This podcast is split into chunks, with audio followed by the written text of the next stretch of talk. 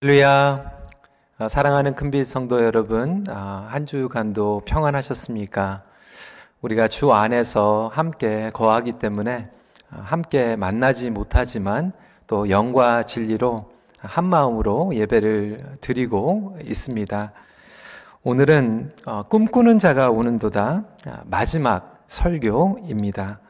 영원한 집을 갈망하는 삶, longing for eternal home 이라고 하는 제목으로 함께 말씀을 나누도록 하겠습니다. 그리스도 안에서 거듭난 성도는 영원한 집에 대한 갈망이 있습니다.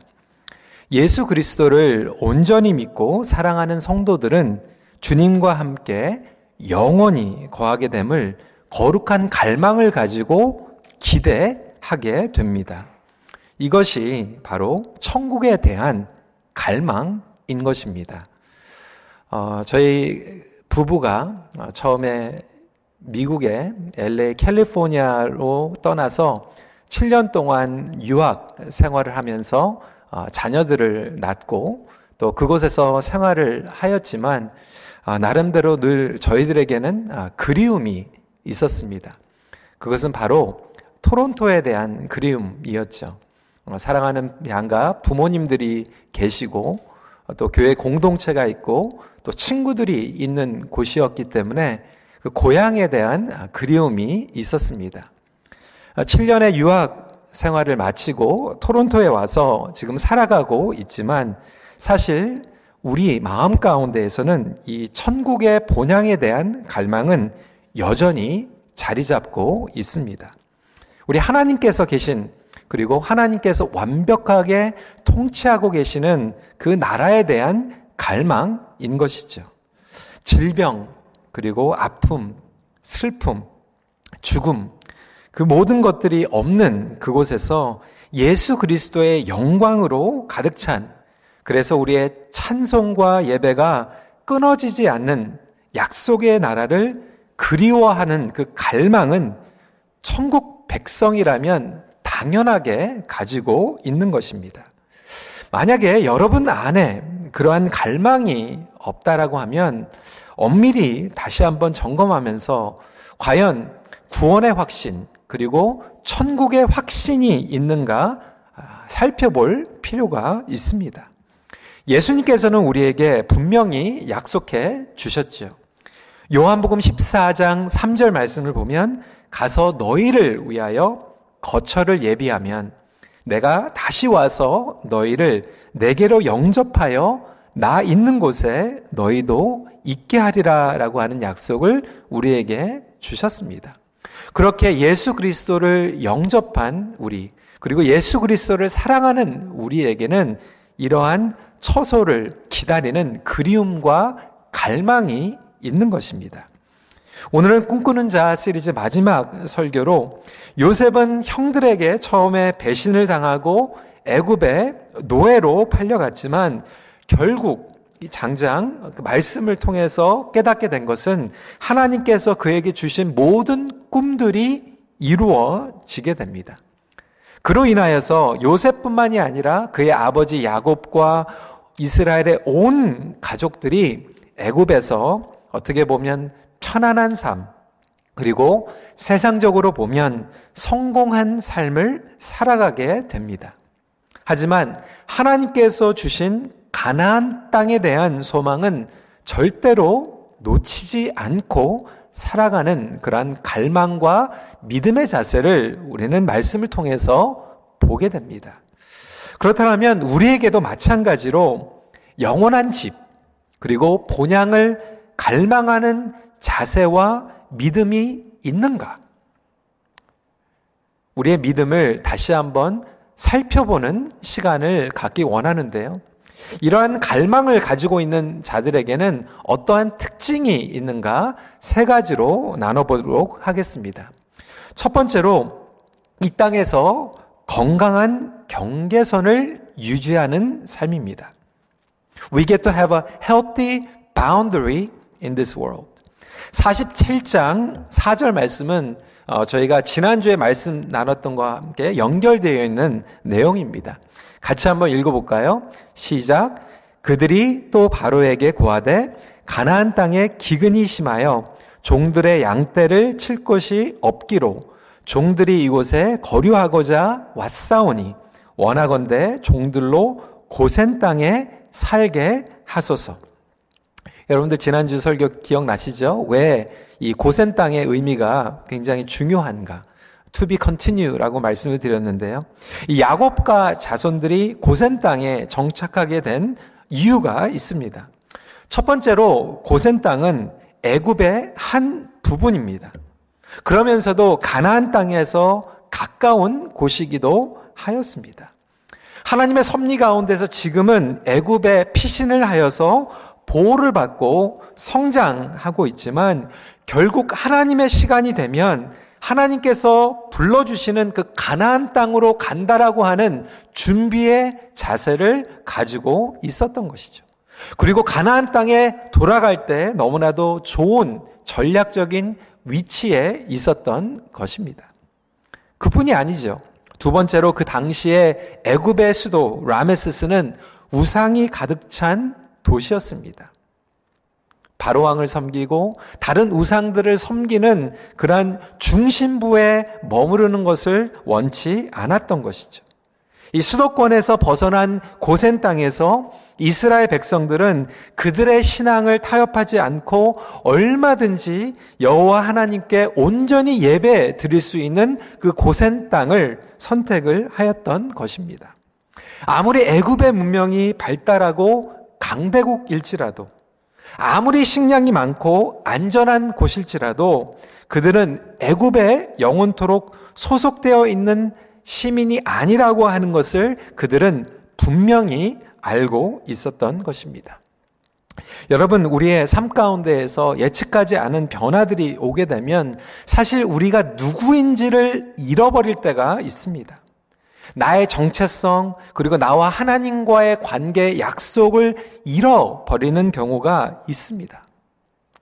또한 새로운 사람들을 만나거나 새로운 일을 시작할 때, 우리가 직장에 들어갔을 때, 그리고 새로운 친구들을 만났을 때도 처음에는 분위기를 살펴보고 신앙을 부끄러워할 때도 많이 있지 않습니까? 자손들이 애굽에서 아무리 성공을 할지라도 그거보다 더 중요한 우선순위는 하나님 안에서의 정체성에 대한 이 확실한 경계선, 선을 유지하는 것이 야곱과 요셉에게는 중요했던 것입니다. 여러분, 우리가 이 세상에 휩쓸려가는 삶, 세상의 영향을 받아가는 삶이 아니라 세상의 영향력을 오히려 흘려보내는 삶을 살아가야 되지 않겠습니까? 이것을 좌우하는 것은 결국 온전한 믿음입니다. 우리의 시민권이 분명하면 이러한 확신감이 생기게 됩니다. 우리가 천국 시민, 하나님의 자녀라고 하는 것에 자부심을 갖고 확신을 가지면 상황에 의해서 흔들리지 않는다라고 하는 거예요. 여러분, 우리 모국 대한민국이요. 처음에 코로나 비상사태가 일어났을 때 얼마나 난리가 났습니까? 다른 나라에서 한국 여권을 가지고 들어오지 못하도록 막 막을 때 뭐 망신스럽다, 창피하다, 뭐 나라를 떠나야 된다, 뭐 이런 얘기를 많이 하다가요. 그리고 이제는 또 상황이 좋아지고 오히려 대한민국이 모범적으로 지금 이것을 방역하고 있다라고 하는 것을 가지면서 또 자부심을 갖기도 됩니다. 어떤 일이 일어나면 창피했다가 어떤 일이 일어나면 자부심이 일어났다가 여러분 이러한 자부심은 사실 상황의 조건에 딸린 자부심 아니겠습니까? 마찬가지로 우리가 신앙생활을 하면서도 마찬가지입니다. 많은 사람들이 엔티 크리스천 교회를 공격하고 하나님의 이름을 막 모욕하고 할 때 우리는 신앙에 대해서 부끄러워하고 우리가 신앙인으로서의 확실한 자부심을 가지고 살아가지 못할 때가 있다라고 하는 거예요. 그러면서 우리가 교회 안에서 성도들하고 모였을 때는 우리의 신앙을 드러내고 우리가 드러내고 기도하고 예배드리는 모습들을 보여주고 있지는 않습니까? 우리의 정체성, 우리의 하나님의 아버지가 어떤 분이신지에 대해서 그 영광과 그 능력에 대한 자신감 그리고 자부심이 있다라고 한다라면 우리의 천국의 시민권에 대한 이 자체가 흔들리지 않는다라고 하는 것입니다. 사랑하는 성도 여러분, 여러분은 하나님의 자녀라고 하는 그 정체성에 대해서 자랑스럽게 여기고 계십니까? 하나님 나라의 시민이라고 하는 것에 대한 확신과 자랑스러움이 있으십니까? 우리가 이 땅에 남아있는 것은요, 사실 사명 때문이죠. 사도 바울은 이렇게 고백합니다. 빌립보서 1장 23절 말씀 같이 읽어볼까요? 시작. 차라리 세상을 떠나서 그리스도와 함께 있는 것이 훨씬 더 좋은 일이라. 그러니까 이 세상을 떠나서 그리스도와 함께 영원한 집에 거하는 것이 더 좋다라고 하는 거예요. 그것은 신앙인으로서 가지고 있어야 될 자세입니다. 그러면서도 왜 우리가 이 땅에 남아 있어야 됩니까? 하나님께서 우리에게 주신 사명 때문이죠. 그래서 열정과 함께 최선을 다해서 복음을 전하는 삶을 살아갈 수 있는 저와 여러분들이 되길 주님의 이름으로 도전합니다. 하지만 사도 바울도 마찬가지로 이 세상에 미련이 없이 영원의 집에 영원한 집에 거할 그 시간을 기대하면서 꿈꾸며 살아갔던 것입니다. 마치 요셉이 국무총리로 편안한 곳에서 있으면서도 가나안 땅에 갈 그날을 갈망하며 기다렸던 자세와 마찬가지입니다. 언제든지 하나님께서 불러주시면 가나안 땅으로 가는 자세가 과연 우리에게 있는지요. 오늘 예배가 끝난 후에 특별히 가족들과 함께 예배를 드리시는 분들, 그리고 자녀들과 함께 예배 드리시는 부모님들은 정말 우리 가족이 이 천국에 대한 확신 그리고 갈망을 어느 정도 가지고 있는지 한번 나눠 보시는 시간을 가졌으면 좋겠습니다. 두 번째로 하나님의 축복을 세상의 성공보다 더 소중히 여기는 삶입니다. That we value heavenly blessings over worldly success.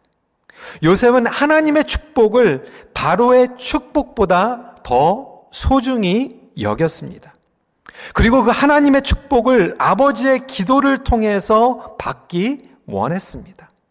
돈, 권력, 명예, 세상에서 사람들에게 인정받는 것보다 더 귀한 것이 하나님의 축복입니다. Heavenly blessing, 하늘의 축복입니다. 그리고 아버지 야곱을 통해서 그 축복을 물려받길 원했고 자신도 자녀들에게 그것을 동일하게 물려주기를 소원했던 것이죠. 그래서 요셉은 야곱이 숨을 거두기 전 세상을 떠나기 전에 자녀들을 데리고 야곱의 축복을 받기 위해서 나아갑니다. 48장 9절 말씀 같이 읽겠습니다. 시작. 요셉이 그의 아버지에게 아뢰되 이는 하나님이 여기서 내게 주신 아들들이니이다. 아버지가 이르되 그들을 데리고 내 앞으로 나아오라. 내가 그들에게 축복하리라. 성도 여러분, 여러분은 과연 자녀들에게 무엇을 물려주시길 원하십니까? What do you want to pass down to your children and to next generation? 물론 우리 자녀들에게 교육 중요하죠. 어떤 분들은 가지고 있는 재산, 어떤 분들은 건강, 먹고 살 수 있는 길, 방법, 그런 모든 것들을 알려주고, 그리고 패스다운 하는 것, 물려주는 것도 중요하겠지만, 더욱더 중요한 것은 하나님의 축복, 하나님의 은총이라고 하는 것입니다. 그래서 하나님을 경외하고 그의 축복을 누리는 삶, 그리고 말씀 안에 거하는 삶, 하나님 앞에서 어떻게 살아가는 삶이 중요한가에 대해서 물려주는 것이 더 소중하다라고 하는 것이죠. 그것이 바로 영원한 집, 그리고 본향을 믿는 사람들의 우선순위라고 하는 것입니다. 애굽의 바로 왕은 요셉에게 국무총리의 옷을 입혀줬습니다. 반지를 입혀줬어요. 하지만 요셉은 너무나도 확실하게 알고 있었습니다. 이 세상의 옷은 순식간에 벗겨질 수 있다라고 하는 것을 이미 그는 너무나도 많이 경험했습니다. 아버지가 입혀준 옷도 벗겨졌고요. 보디발이 입혀줬던 옷도 벗겨졌고 결국 이 바로가 입혀준 옷도 임시적인 옷인 것을 깨달았던 거예요. 그 무엇보다 하나님께서 주시는 축복과 인도하심 그리고 형통함으로 여기까지 온 것을 그는 분명하게 알고 있었습니다.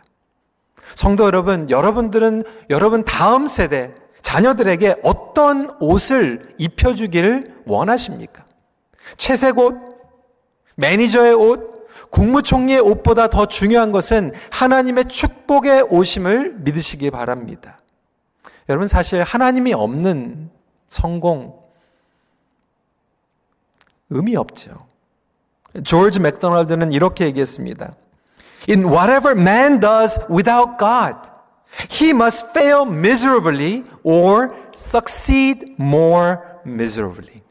제가 번역해 봤습니다. 하나님과 상관없이 살아가는 자에게는 비참한 실패 아니면 비참한 성공이 주어질 뿐이다. Therefore, success without God is not true success. 여러분, 자녀들이 이 세상에서 성공했습니까? 그런데 하나님과 관계가 없이 살아가고 있습니까? 그러면 그것은 비참한 성공이에요. 어떤 분들은 그러니까 나는 성공 안 했으니까 상관없다. 근데 여러분 하나님과 상관 없는 실패도요 비참한 실패이죠. 하나님의 축복이 없는 성공은 불행하고 하나님과 동행하지 않는 실패는요 소망이 없는 실패이죠.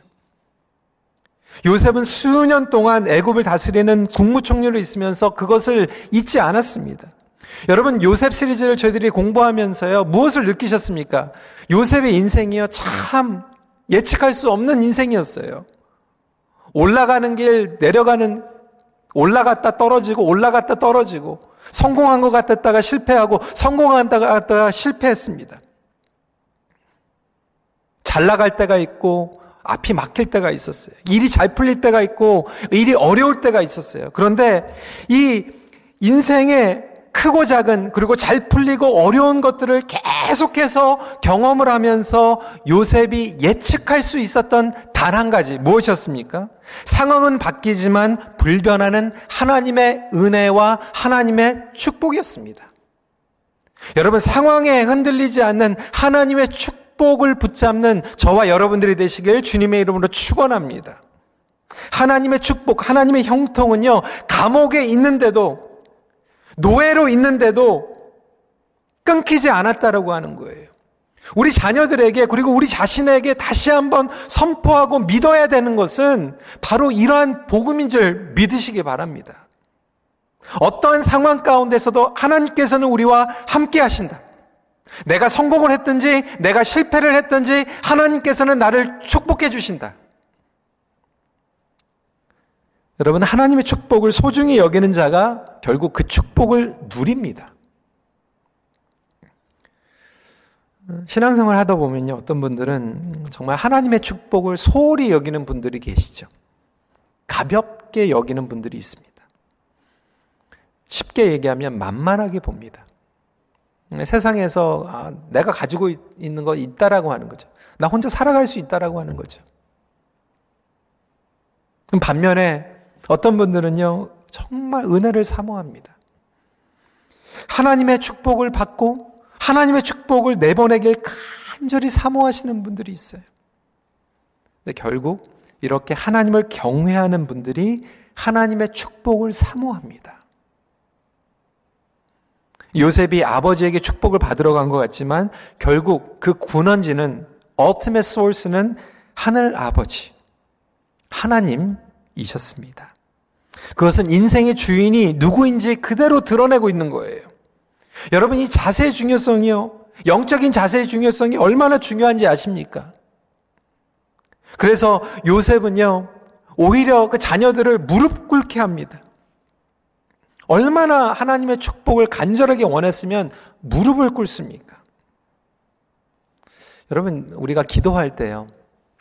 물론 좀 캐주얼하게 편하게 하나님 아버지와 뭐 이렇게 좀 대화도 나누고 하나님 how are you 이렇게 기도하는 것도 중요하지만 정말로 하나님의 축복을 사모하는 분들은요, 겸손하게 간절한 기도 제목을 가지고 무릎 꿇어 기도하게 됩니다. 저에게도 중고등부 때부터 그러한 습관이 있습니다. 정말 간절한 기도 제목을 가지고 있을 때는요, 새벽에 나와서 아니면 밤에 하나님 앞에 무릎을 꿇습니다. 무릎을 꿇고 기도를 하면요.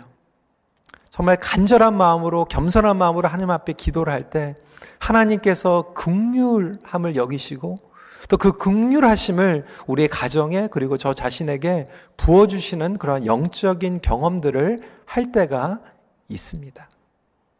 성도 여러분, 여러분들은 하나님 앞에 무릎 꿇고 기도한 것이 언제이십니까?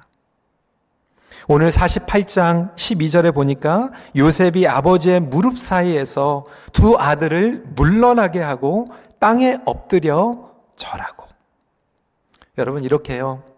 하늘의 축복을 간절히 사모하는 자들의 그 영적인 자세를 우리 자녀들이 보고 배웁니다. 그리고 결국 그 축복을 받게 되고 우리 자녀들에게 물려주게 됩니다. 그 모든 하나님의 축복이 저와 여러분들의 삶 가운데에서 부어지기를 간절히 소망하십시오. 그런데 여러분 저희들에게 하나님께서 비밀을 주셨어요. 그 하나님의 축복이 어디에 담겨 있는지 아십니까?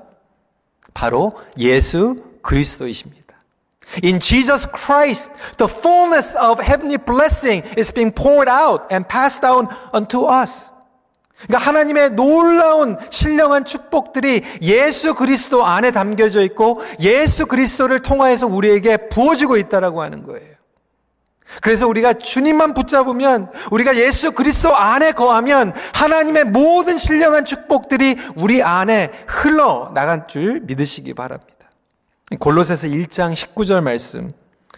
아버지께서는 모든 충만으로 예수 안에 거하게 하시고 아멘.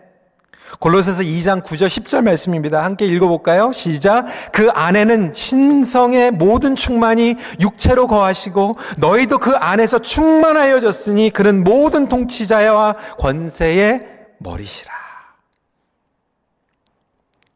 여러분 요셉이 경험했던 것처럼 상황이 뭐 up and down 뭐 그것은 예측할 수도 없는 인생이죠. 그런데 그 안에서 비밀을 깨달은 거예요. 하나님의 선하심과 하나님의 은혜는 불변한다.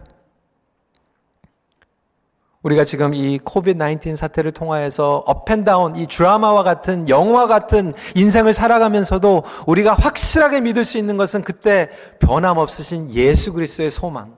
예수 그리스도의 약속을 믿을 때 하나님의 신령한 하늘의 축복이 예수 그리스도를 통하여서 우리 가정과 우리 모든 삶의 영역 가운데 부어진다라고 하는 거예요. 예수님께서는 하늘의 복 자체이시기 때문에 그렇습니다. 예수님이 하늘의 복이십니다. 마지막 포인트입니다. 본향을 준비하는 삶입니다. We prepare for eternal home. 여러분, 아무리 이 세상이 좋아도요, 우리는 결국 이 땅에서 나그네입니다. 우리가 아무리 편안하게 살고 있다고 해도 결국 우리는 이 땅에서 영원히 머물 사람들이 아니죠. 몇 년 전에 저희 가족이요, 어, 미국의 family vacation 여행을 갔습니다. 렌트카를 했어요. 일주일 동안 렌트카를 해가지고 다니고 있는데 아, 차가 좀 요즘 같으면 이제 블루투스도 있고 스피커랑 이제 wireless로 연결할 수 있는 그런 시스템이 있는데 참 이상하게 저희가 렌트했던 차에는 어, 그런 시스템이 없었어요. 좀 같이 다니면서 음악도 듣고 그러면 참 좋았을 텐데 그 부분이 아주 아쉬웠습니다. 여러분 그렇다고 해가지고요 저희가 음악을 듣기 위해서 그 차를 가지고 딜러에 가가지고 막 몇천 불을 내고 스피커를 달지 않을 거예요. 왜? 렌트한 거니까. 근데 여러분, 우리가 이 땅을 살아가면서 사실 뭐 일주일 렌트하는 것은 아니지만 수십 년 그냥 장기적으로 리스하고 살아가는 거예요. 아무리 뭐 레노베이션을 하고 살아간다고 해도 아무리 그런 장기적으로 조금 수리를 하고 장사를 한다고 해도요. 여러분 그것에 대한 그런 큰 미련은 없게 됩니다. 왜? 렌트한 거니까. 리스한 거니까. 마찬가지로 우리가 삶 가운데에서 주님 앞에 영원한 본향을 붙잡고 살아간다고 하는 것은 준비하며 이 땅에 미련을 내려놓는 것입니다. 요셉은 국무총리로 섬기면서 사실 애굽 땅에서 피라밋 정도는 충분히 누릴 수 있었습니다.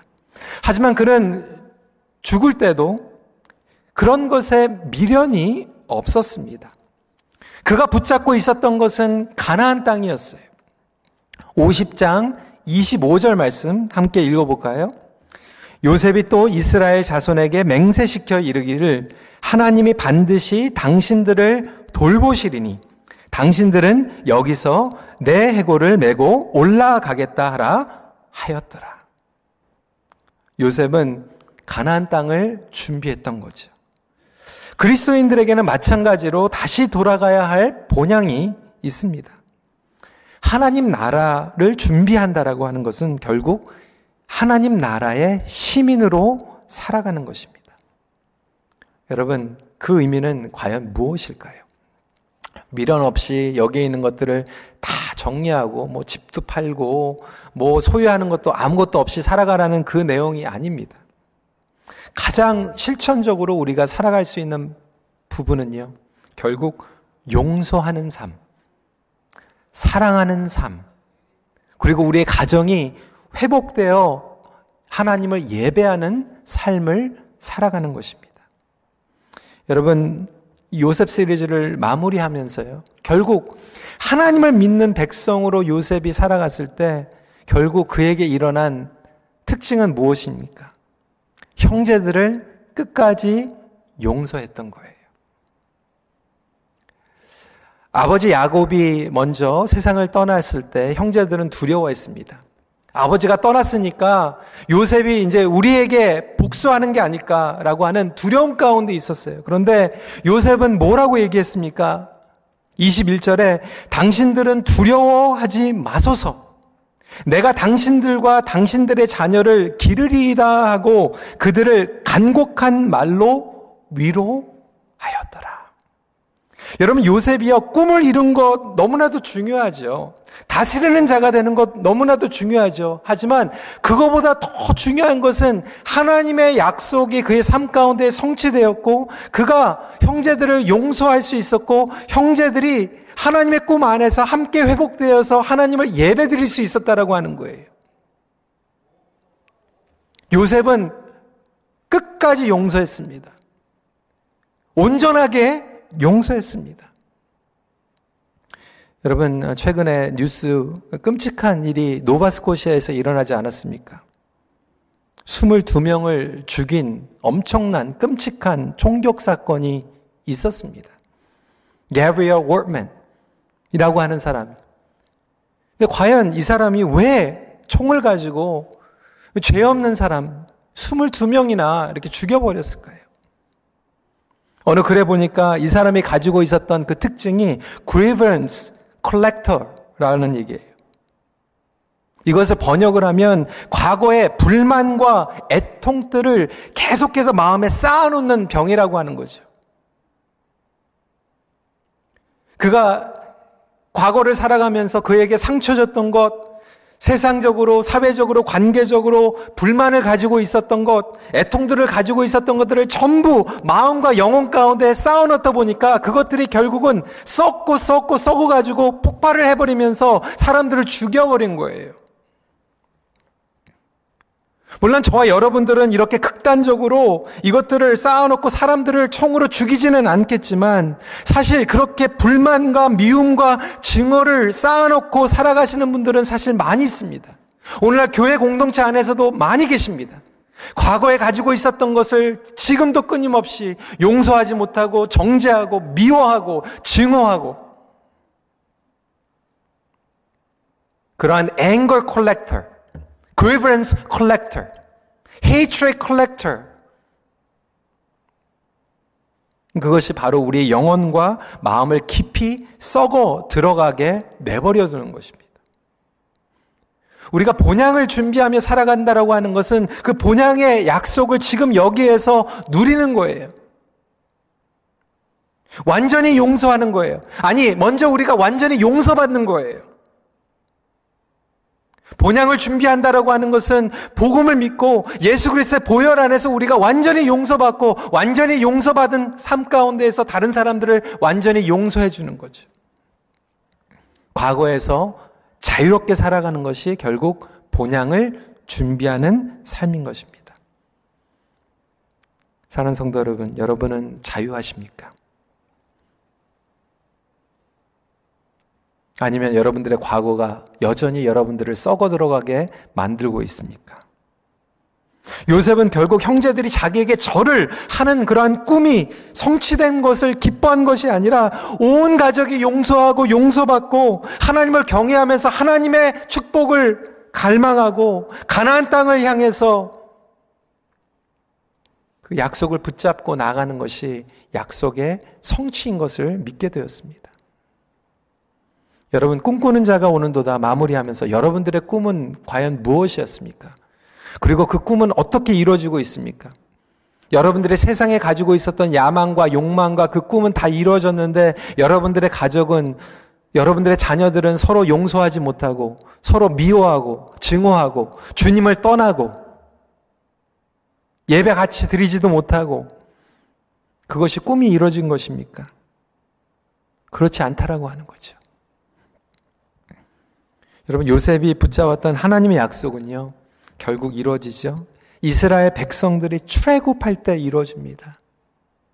출애굽기 쭉 포워드 해가지고 넘어가면요. 13장 18절 19절에 이렇게 기록하고 있습니다. 같이 한번 읽어볼까요?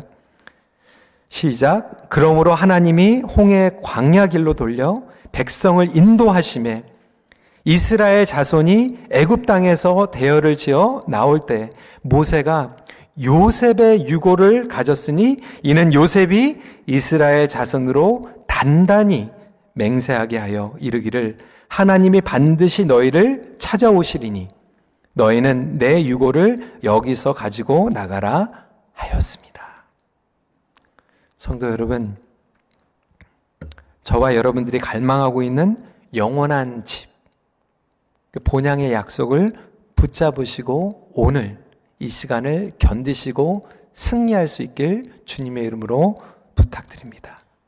본향을 준비한다라고 하는 것은 단순히 장례식 준비하라는 게 아니에요. 제가 오늘 오늘 앞부분에 그 찬송가 235장 거기서 거기서 장례식 노래가 아니에요. 홈커밍 영광의 찬양, 기쁨의 찬양입니다. 그렇다면 우리의 삶을 어떻게 살아갈 것인가? 매일 본향을 염두에 두고 살아가는 것이죠. 그 홈커밍을 상상하면서 기대하면서 오늘 이 시간에 온전한 믿음으로 과거의 모든 썩어 들어간 모든 것들 가운데 자유하고 복음을 누리며 하루하루 살아가는 것입니다. 다시 한번 온전한 믿음의 갈망 가운데 우리의 가족이, 우리 자녀들이, 우리 부모님들이 이러한 영원한 집에 대한 갈망을 어느 정도 가지고 있는지 나누고 점검하고 다시 한번 주님 앞에 기도로 결단하는 그런 시간들이 되면 좋겠습니다. 말씀을 마무리합니다. 영원한 집을 갈망하는 삶은 영원한 생명을 오늘 누리며 살아가는 삶입니다. 함께 기도하도록 하겠습니다. 오늘 말씀을 붙잡고 그동안 꿈꾸는 자가 오는도다. 저희들이 어, 함께 말씀을 나눴는데 오늘 마무리하면서 하나님, 내 안에 하나님과 함께 그 본향에 거하는 그러한 갈망과 확신이 아, 분명치 않거나 흐지부지하게 자리 잡고 있다라면 주님 나에게 정말 복음의 확신, 천국의 확신, 또한 우리 자녀들, 우리 가정에게 그러한 확신을 다시 한번 어, 어, 고백하고 주님 앞에 나아가는 시간 갖기를 원합니다. 우리 가족들 혹시 우리 자녀들과 예배를 드리고 계신 분들이 있으면요. 이렇게 기도했으면 좋겠어요. 주님 우리에게 예수 그리스도를 통하여서 정말 새 생명의 확신, 구원의 확신, 그것이 확실하게 하여 주셔서 정말 본향을 갈망하며 앞으로 살아갈 수 있는 그러한 결단이 일어나게 하여 주시옵소서. 그렇게 기도해 주시고요. 또 두 번째로 혹시 여러분들 아직도 여러분 안 가운데는 그러한 hatred, 미움, 아픔, 분노, 증오가 계속해서 콜렉트 되고 있습니까? 썩어 들어가고 있습니까? 이 땅에서 정말로 자유한 삶을 살아가야 될 때도 불구하고 우리의 영혼을 정말 썩어 들어가게 만들고 있는 그러한 부분들이 있다라면 이 시간에 다시 한번 기도했으면 좋겠어요. 하나님, 우리가 자유하길 원합니다. 보혈의 능력으로 우리를 깨끗하게 씻어주시고 우리가 복음의 능력 가운데서 온전하게 용서받고 온전하게 용서할 수 있는 그러한 가정 그리고 공동체가 되게 하여 주시옵소서. 우리 두 가지 기도 제목을 가지고 함께 기도하는 시간 갖도록 하겠습니다. 기도하시겠습니다.